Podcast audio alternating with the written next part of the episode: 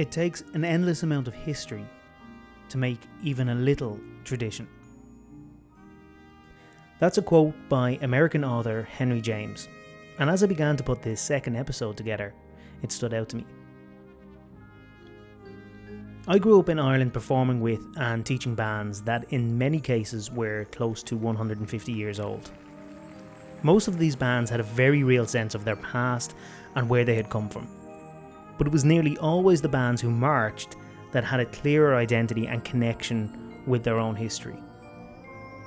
What is it about the marching arts in particular that makes tradition and history such a core part of what we do? Is it the uniforms that we wear with pride, knowing that previous generations have also worn those same colours? Is it an anthem that speaks to the heart of your core?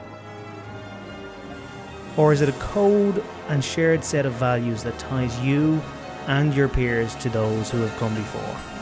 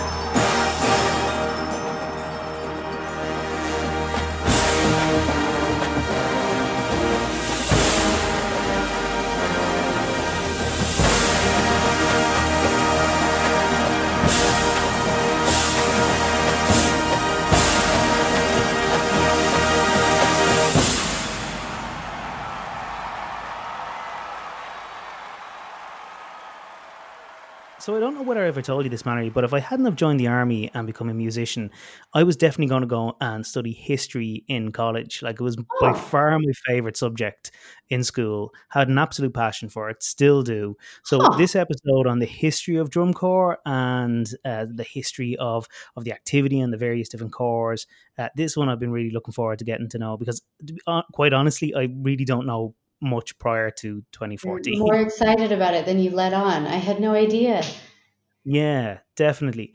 Uh, so, like, what about yourself with, with, when taking part in the activity? Did did you ever feel as a as a as a uh, performer that you got a good sense of what the history of your corps was, or whether the history the history of the activity generally, or was it just not something that was necessarily that important to your particular years of mar- marching? I don't and I always feel bad saying this, I don't think that the history of drum corps itself and drum corps international was ever really impressed upon me. Again i don't know that it was like vital to getting through tour you know? So mm-hmm. I, I, there wasn't a lot of conversation and maybe that was just me and the circle that i ran with. Um, but i do feel that i had a better sense of the histories that the corps i was the core of the corps i was marching in that being said, it still really wasn't great. It's probably I'm a little embarrassed to say how about how little I know about drum corps and the course that I marched in in terms of the history. I feel like my knowledge base is very small. Well, I suppose I mean the the shows that you're putting putting together a lot of the time as well. They're so intense, and and the amount of time that's put into actually preparing those shows is, is it's so much. There probably just isn't that much time to really get a sense of you know this is the history of your corps, and I mean, I'm I'm sure though it was probably communicated to you that you were stepping in the shoes of people yes. that have come before you, like in a general sense, was it? There were there were traditions, like you have your corps yeah. songs that you would play, or sometimes even sing together, and you know little traditions through throughout the season. Um, and those vary from corps to corps. even between the two corps that I marched with. I noticed there were some big differences, but the, those are the things that I noticed more about the that I learned more about the history of the corps that I marched with than actual like this corps was founded in so in so and so year by so and so and so and so. We didn't talk about that kind of stuff. We talked about yeah. the corps song and the core values of of being a member. Covering a century of history of corps and shows would require an entire podcast documentary in itself. And there's already plenty of great content available online that will cover many of these topics in far more detail. What I'd like to try to do on this episode is get a sense of how we arrived to this point. How did this activity become marching music's major league?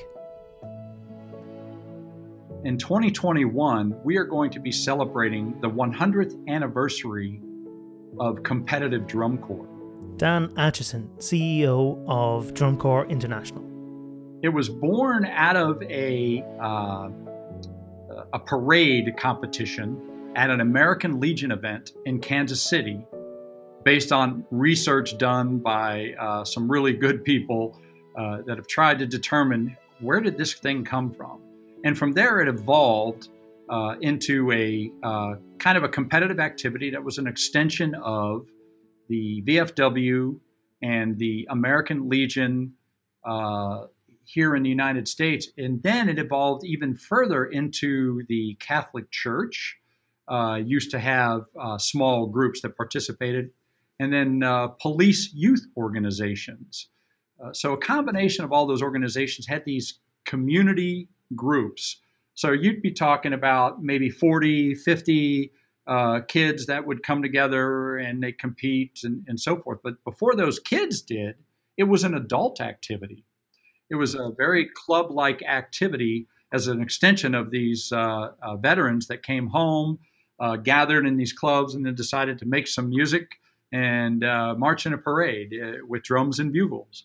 And then that evolved onto a football field, or I probably mostly football fields. Uh, but uh, all the way up into the DCI era, there was only one line, and that was the 50 yard line uh, on those fields. Because we did uh, back in those days, we did a lot of squad drills, you know, three person or six person squads, uh, and very military maneuvers. And that's why we called it marching and maneuvering and, you know, those types of things. But it, it evolved in, in such a way that uh, the instruments themselves were kind of crude. Uh, they weren't B flat trumpets. Uh, you know, they were uh, bugles, some with one valve, valve rotor. Uh, that evolved in the early 70s into two valves. But uh, the drums were, you know, your basic, you know, snare drum, bass drum, and a tenor drum. And then they started to evolve uh, into these bigger drums that people would carry, and all the way to the point where they started to carry a single person would carry a single timpani. So far, the origins of drum corps sounds pretty similar to the origins of many brass, wind, and marching bands across the world. In the late 1800s and early 1900s, an explosion of new bands with new instrumentation and the ability to not only play concerts, but perform outside and lead parades started to evolve with the support of churches, veteran organisations, temperance societies, and even factories and mining companies. Having a band to represent your organisation was a real boon to your cause. When did Drum Corps start to evolve from this system of sponsorship? Time to meet another DCI Hall of Famer and someone I think will be able to shed some light on the development of Drum Corps over this century. I remember when, and furthermore, and another thing, and I'd also like to say. This is Michael Cesario, former artistic director for DCI, and someone you're going to be hearing a lot from over this episode. You know, I aged out before DCI was a thing. A drum corps here in uh, the States had been going uh, full throttle uh, right after uh, World War One, and many uh, corps propped up the neighborhood corps. And these were not necessarily large groups. They were not necessarily uh, college musicians. They were kids off the streets, really. And uh, it was a way of uh, the various church groups. Uh, St. Brendan's would be uh, a huge competitor to St. Michael's, and so on and so forth. And right. they were neighborhood, and perhaps there'd be some sort of situation where CYO here, that's Catholic Youth Organization, uh, mm-hmm. often had uh, big contests, especially in the East, in the Boston area and up in there. But uh, drum corps spread uh, because uh, the American Legion and the Veterans of Foreign Wars organizations uh, enjoyed them, liked their big parades, and wanted seemed like every local post wanted somebody to represent them in the big Mhm. parades, and then they had uh, contests on Saturday night, which were their big uh, uh, drum corps shows, and they would pack the stands because it was what the entertainment for the evening was for the VFW or American Legion convention. So that was really my era. Uh, they started consolidating, but every corps, even though it was known by its own name, uh, it might be the Cavaliers or Kilties, Mhm. whatever, but they also had a post name.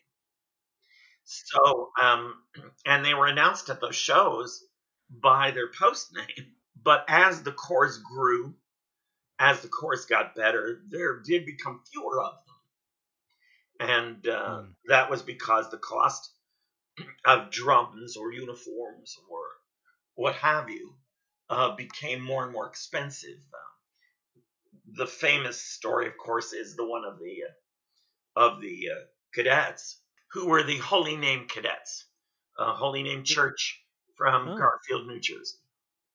And in 1957, and they had won many a uh, American Legion title, national title, because wherever the conventions for these service veterans organizations were, that's where the convention would be. That's also where the big nationals contest would be. Oftentimes running into September, into school time, which was not always easy to do. But at any rate, um, so the cadets had won many, and their arch rivals, the Cavaliers from the Chicago area, Chicago Cavaliers at that time, I think they were. Uh, mm, I can't tell you what suburb of Chicago they were from. They were often known as the Chicago Cavaliers. Park Ridge, I think, is where they're from at the time. And it's 1957, and one day the church just says to the Corps, I'm sorry, but we're no longer sponsoring you. Um, the money needs Wow. to go toward painting the church or whatever it was. And it didn't seem like a, a bad cause. It was just Mhm. that where they were going to get the money was from the Corps budget. So they they disbanded the Corps. Well, needless to say, the leaders of the Corps and the kids in the Corps were very upset. And they were determined to go on. And they founded that very day the Garfield Cadets. And and um, they had no uniforms because the uh, church kept the uniforms and uh, horns and drums. And what was very intriguing was that they went on. They wore shorts and uh, knee socks and uh, polo shirts uh, instead of their fabulous cadets array. And Mhm. what was really intriguing was the Cavaliers did an outreach and lent the cadets horns and drums and flagpoles and so on uh, in order that they might compete uh, uh, against them. So, really, that was kind of where you started understanding that drum corps was a brotherhood, um, a fraternity, a sisterhood, as the Rory, whatever you want to call it, of like minded folks for which this youth activity was the center of it. Not the Legion, not the VFW, but the activity itself. Coming up after the break, we'll be discovering the origins of DCI itself. And one guest is going to help me understand what a G Bugle is and why it's still held in such esteem.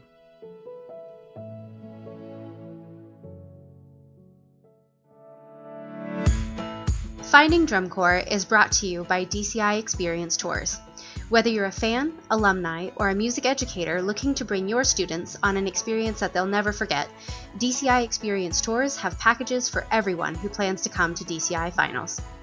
DCI Experience Tours are hosted by Keith Kelly, host of the Finding Drum Corps podcast and operated by Celtic Horizon Tours. With over 25 years' experience in individual and group travel, Celtic Horizon Tours will make sure that you have the best possible experience to suit your needs. Join Keith and the DCI Experience team for exclusive backstage access, VIP dinners, rehearsal walkthroughs, and much more. To see what we're putting together for 2021, or to start working on a custom performance and education tour for your students, head over to CelticHorizonTours.com forward slash DCI Experience, or find us on social media at DCI Experience Tours. Help us to ensure a bright future for thousands of performers around the world. Donate today at dci.org slash march on. That's dci.org slash march on. We've explored a little of those early years of drum corps. For me, and I'm pretty sure many people around the world, drum corps is synonymous with DCI. That's what I wanted to explore next. What led to the founding of Drum Corps International and the partnership between its then 13 member corps?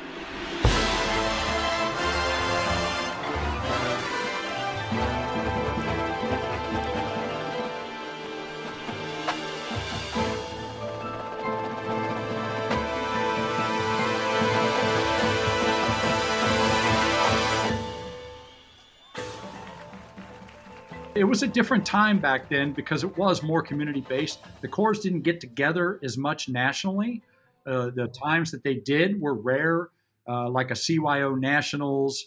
Uh, you might have some, a couple of groups from the Midwest and a rare group from the West participate in that, but it was usually heavily Northeast. Um, and uh, the American Legion and the VFW kind of made up the rules that everyone else just kind of followed. And that's where DCI came in. The corps at the top end didn't want to allow the VFW and the American Legion to keep making the rules. Uh, they wanted to make their own rules. They wanted to uh, see the activity evolve and they wanted to take responsibility for themselves instead of being a participating organization in one of these veterans groups where it was just a side thing for uh, them to have at their conventions is to have its own spotlight and to bring the marching music community together under this umbrella we now call DCI. Before we press on with the development of DCI over the next 50 years, Michael Cesario had a somewhat more detailed and let's say intimate perspective on the founding of DCI. So people came from all all these corps were coming from all over to compete, mm. and there was was I guess supposedly for the joy of competing, and people figured that these American Legion posts could sponsor these corps and send them on their way to the championship. Well, of course, mm. nobody was thinking about how much a couple of buses cost to take across the country. right. And uh, the great Jim Jones of Troopers fame. Uh, I I'm going to tell it the honest way, and if you have to, if you have to zip it out, zip it out. He uh, they were pretty tired of this, and Jim Jones and Don Warren of the Cavaliers went to the men's room at the same time, and standing next to each other, said, "There's got to be a better way. There has got to be something I've had it with this. I've had it with being told what our rules should be. We should make up our own rules. I've had it handed a few dollars, and uh, mm. at that time, the troopers and the Cavaliers were uh, neck and neck in uh, uh championships and so on. And uh, the two of them agreed in the men's room that they were going to set up their own organization, and they did. And uh, at the same time, on the East Coast, uh, United UO, so United Organizations of Eastern Corps, UOEC, hmm. was forming. So uh, Cavaliers, Troopers, Blue Stars, and so on formed what was called the Combine, and UOEC was a parallel organization on the East Coast. And what they did, and this was unheard of, was the combine said, You don't get one of us. You get all of us or none of us. Huh. And uh, the rules are going to bee set up by the combine. Um, and this is how well people said it'll never work, and the, all of the uh, American Legion Post, VFW Post got really, um, you know, be in their bonnet. Um, I'm trying to think of clean things to say here.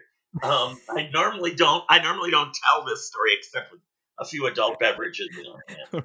okay. Um, and there was the head of uh, the, uh, the, the one of the service organizations, uh, uh, VFW, um, was a fellow named Anton Anton Schlechter, Tony Schlechter, and he was, I think it's fair to say, he was kind of a bully boy. Uh, he would uh, say, "Here's the rules," and take them or leave them, and uh, and I mean, you can't say that to grown men who have organizations. And uh, it really got under it. It was a burr under Jim Jones's saddle for sure. And uh, uh, Warren, the same way, he had founded the Cavaliers, Don Warren, in 1948. So these were two men who were highly respected within the community, and the community was growing and changing. And so they got together, they banded together, as I said, they did this season, the 71 season, with two separate groups. They added, uh, the Combine added uh, the Santa Clara Vanguard from California, which at the time was wearing satin vests and was relatively new. And, um, and they put together these different groups, and it turned out that the crowds came anyway. They thought they were not going to have a big crowd, whatever.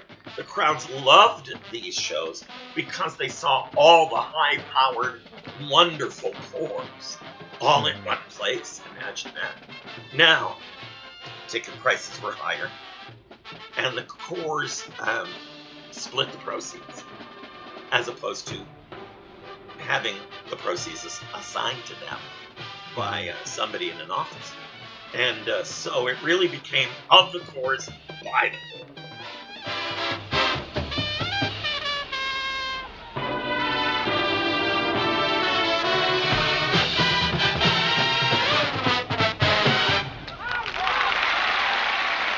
The music you just heard was the Anaheim Kingsmen in 1972, DCI's first world champions.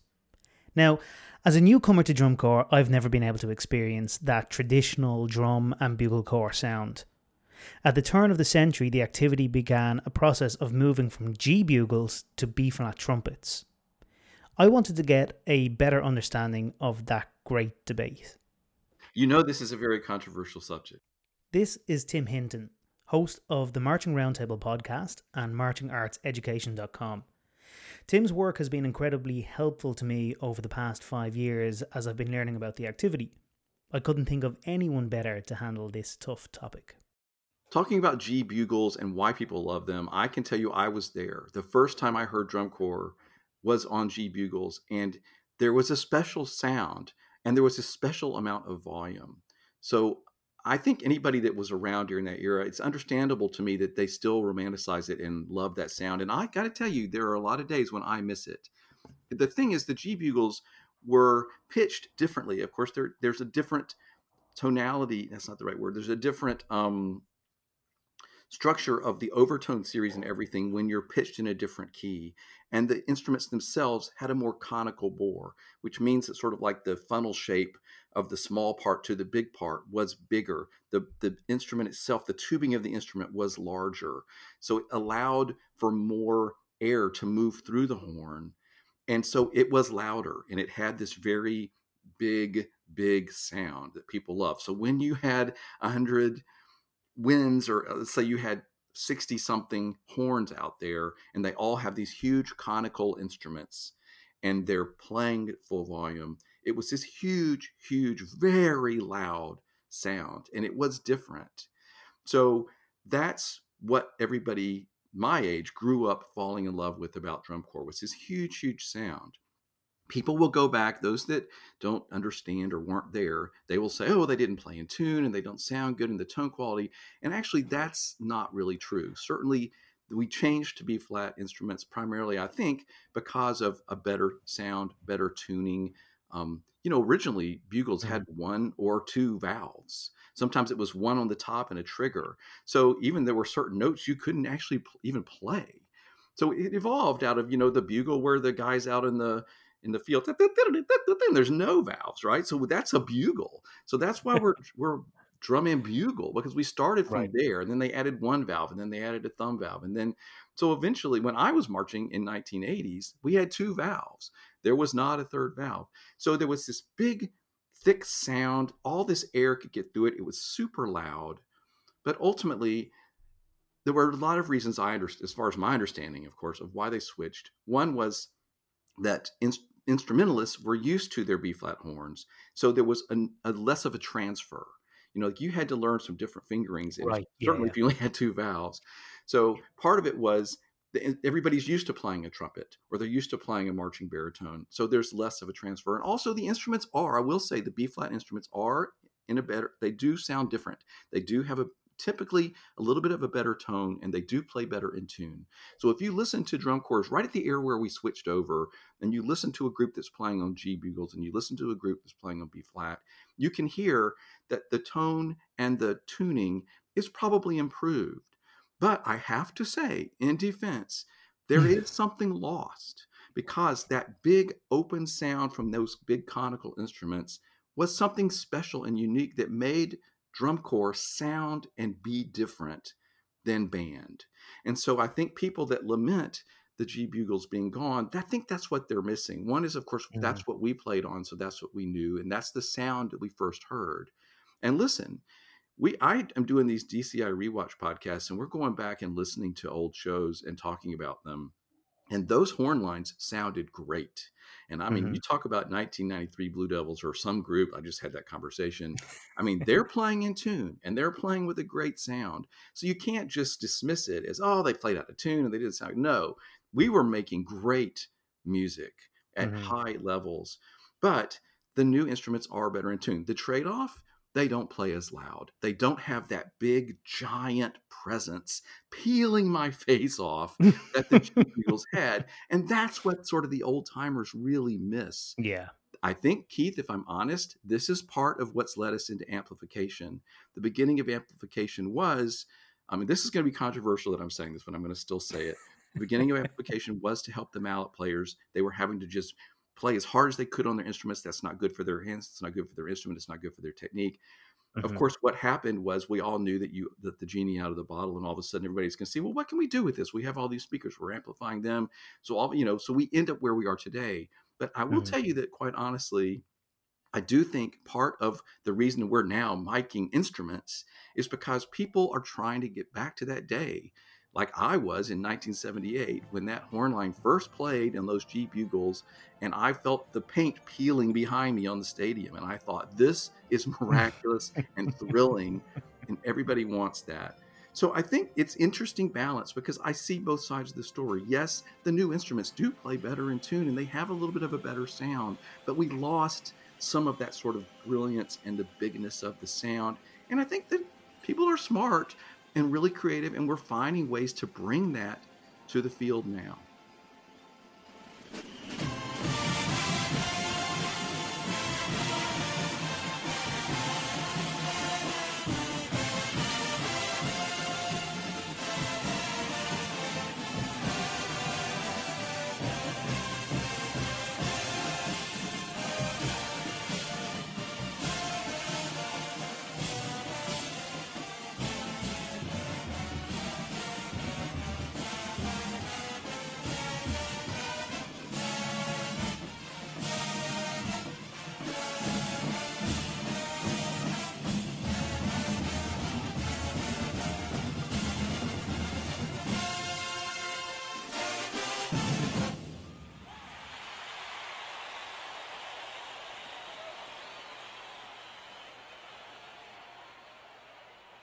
Drum corps continues to grow and evolve, sometimes slowly and sometimes at a rapid pace.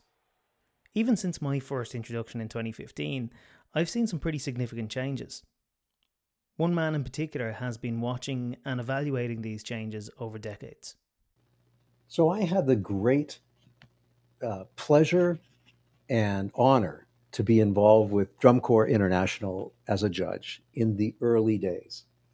Uh, I, I it was interesting because I was still in university. I hadn't even graduated when I started judging drum corps.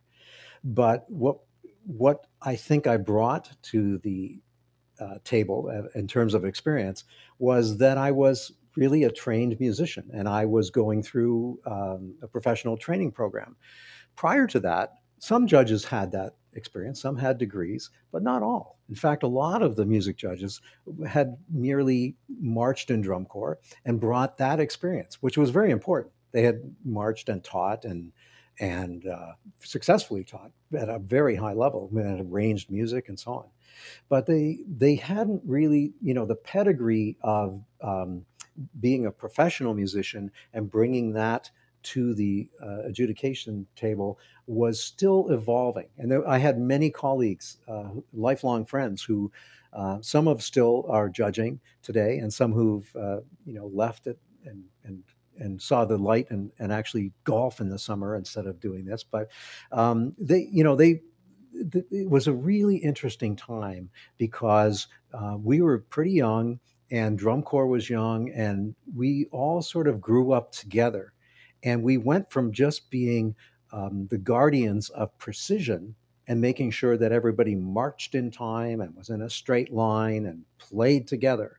You know, when you listen to the musical interpretation of the 1970s into the 80s and then on into the 90s, and when the Star of Indiana came along and some other corps, I mean, it was really, it's really interesting just listening to the recordings to see how how the the interpretation evolved. And I think some of that was because of judges who had professional training as musicians and were requiring more of that than just vertical alignment. So I think musically, uh, the musical side evolved, and then we started to see, you know, um, Santa Clara Vanguard came out in some show in the 1980s where prior to that, all of the marching was what we called symmetrical. So you could split the, the drill right down the middle, and the left half was a mirror image of the right half. And the color guard was nicely arced around the back. Everything was very balanced. Well, they came out and they did this follow the leader drill and they did this asymmetrical movement and they you know they really everybody was going what the heck is this and then imitation uh, what is it art follows imitation imitation follows you know, the next thing you know, the next year, people are all into that. And so it, it was really interesting, these seminal mo- moments along the way where um, a certain style of music became more popular. And, you know, we've, we've gone through some, some times in, in where I will say, you know, in, in respect to all of the people who, who went in that direction, where we had some pretty terrible programs in drum corps and it was a lot of very heavy serious uh, contemplative music that the audience didn't care a tinker's cuss about you know they had no interest whatsoever in that and and we've seen a regenesis in the last few years uh, a good friend of ours, Michael Cesario, was appointed as artistic director about 10 years ago. And he, he really challenged the corps to say, hey, let's get back to our roots, but still stay in the 21st century in terms of what you can teach, how you can teach, and how you can be creative. And that's made a huge difference. And I think audiences are coming back to drum corps because they recognize that there's melody out there and there's there's entertainment and there's moments of impact and moments of contemplation and beautiful expression whether it's visual or music that happens all the time so i think uh, you know that's that's where we've evolved to. We've added in electronics, we've added in just about every instrument possible. Uh, apologies to the clarinet players, not ready for you yet, but we may get there. And then, you know, where do we go next?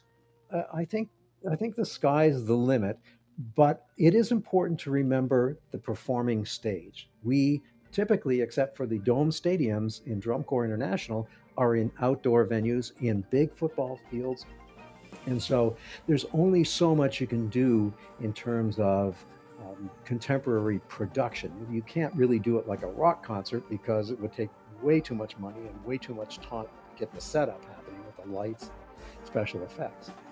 And and you got to get it over in a couple of hours because you know there's 10 12 groups have to get on it. So um, wh- how far it will go I think musically and movement wise, the sky is the limit. Um, and it's all about the creativity of the designers.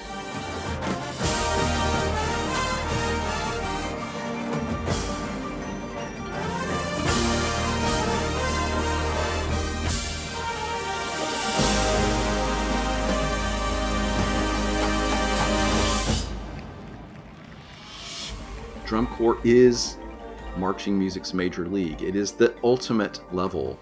And it's so immersive, sort of like the very best summer camp you can ever imagine, where you go off and for, for six weeks, you leave the world behind and you're with this group of people in this really special place and you have this life changing experience. DCI is a summer blockbuster. It has to have the compelling reason that you want to see this tale told. The point is, there are millions of ways to communicate with other people, and we found a really cool one.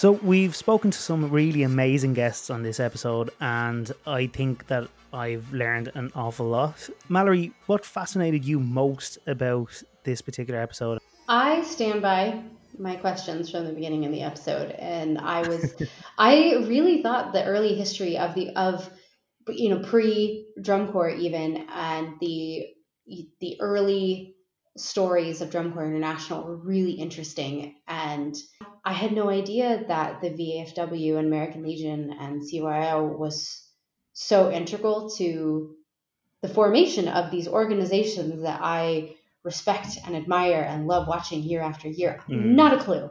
I had no idea. And I thought that was really interesting. Um, and just hearing any of Michael's take on the early history of drum corps was right. so entertaining and so much fun to listen to. yeah, so uh, Drum Corps International was founded in the men's bathroom. In a bathroom where the greatest minds and ideas come together. right. I, I taught a story about the Cavaliers and the cadets, and the cadets being without a uniform and without instruments, and uh, the Cavaliers, their yeah. big rivals of the time, lending them all of that so that they could compete with them. I thought that was, uh, I thought that was a great story, and what a great way for the I suppose the foundation of the activity to move forward into the into the next 50 years after that. Yeah. Um I thought that was fascinating. And it does it does speak to the type of people you have in this organization. Yes, there is that competitive spirit, but there's still that very deep sense of community and wanting to support each other as artists as well. I tell you what, I was really surprised about was my question to Tim Hinton about the G bugles. Mm. Um, I had kind of asked that question as sort of a bit with a bit of tongue in cheek. I do know that it's a big debate in yeah. drum corps these days, and I kind of came in, if I'm honest, because obviously the, the my first experience with drum corps is with B flat drum trumpets, uh, but also my my own experience of concert bands and wind bands and military bands is with B flat trumpets and and to some extent cornets as well. And um, so I kind of came in with a bias already to that question, but actually hearing his perspective on the G Bugles and why people loved it so much and why people had this yeah. nostalgia for that sound, and that maybe, you know, we just can't compare apples with apples. Um, I suppose the recordings that we have made in the 80s and 90s of G Bugle, Bugle corps, they're old recordings. So we're never going to be able to really hear I'm never going to be able to fully hear what a G bugle mm. sounded like, and I suppose you you haven't heard what no, a G bugle corps sounded like. Yeah, either. you and I were talking about this, you know, at some point before, but I've even got what 10, 12, 12 years maybe of of experience with the organization on on you, and I still it was just before me, but like I'll never hear that. So I don't. Mm. I've never heard a G bugle on the field, so I would never even be able to compare what that I just think that's that really sad. Like. Yeah. There's, there's, there's, this there's this sound that people were so in love with and that was so iconic to the activity that newcomers to the activity, be it generational or just geographical newcomers like me, we're never going to be able to hear that iconic sound. Um, yeah. And you know, look, the sound that the corps are producing now is absolutely beautiful and amazing and iconic in its own way. But uh, yeah, I would have would have liked to be able to hear that live G bugle sound at some stage. So our next episode is all about the performers. Mm. I mean, they are the main people that we all go to see. They are the reason that we pay for our, tickets to go and see these uh, see these shows. It's the reason that I fly to uh, Indianapolis uh, every year for the last number of years to go and see these shows and see these performers. You're going to be able to speak to an awful lot of this. I'm looking forward to hearing people's different experiences, different to mine, because we've got some big generational gaps here. You know and i'm interested mm-hmm. to hear about you know even 2008 versus 2018 how different was it to march like there's 10 years there i mm-hmm. i'm looking i'm looking forward to talking to some of the people in this next episode yeah, I mean, I'm just really interested in sort of what the audition process looks like and the, that role of the drum major and what, you know, how someone that's so young, 20, 21 years of age, that can be leading a corps and being yeah. a really big role of responsibility. Um, and then you know you hear sort of the debate about sort of the activity in the in the 80s and the 70s versus today, and sort of just comparing what the performers were like back then to what mm. the performers are now. Is there any real difference? I mean, ultimately, the guys that sit down the back of the bus tend to be the same type of people in the 70s or 80s as as, as, as nowadays. And I just wonder, is there? I'm I'm looking forward to comparing and contrasting all of that. It'll be a fun episode for sure.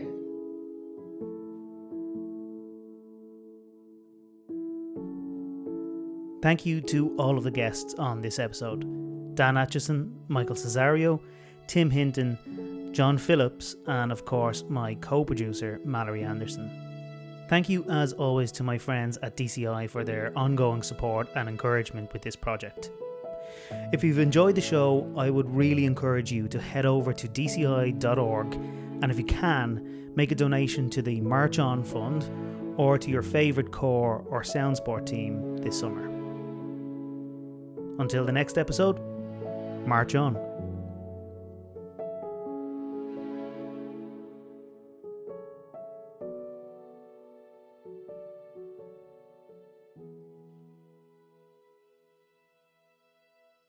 Finding Drum Corps is produced by the Global Band Room, a podcast where we chat to band directors and musicians from across the world.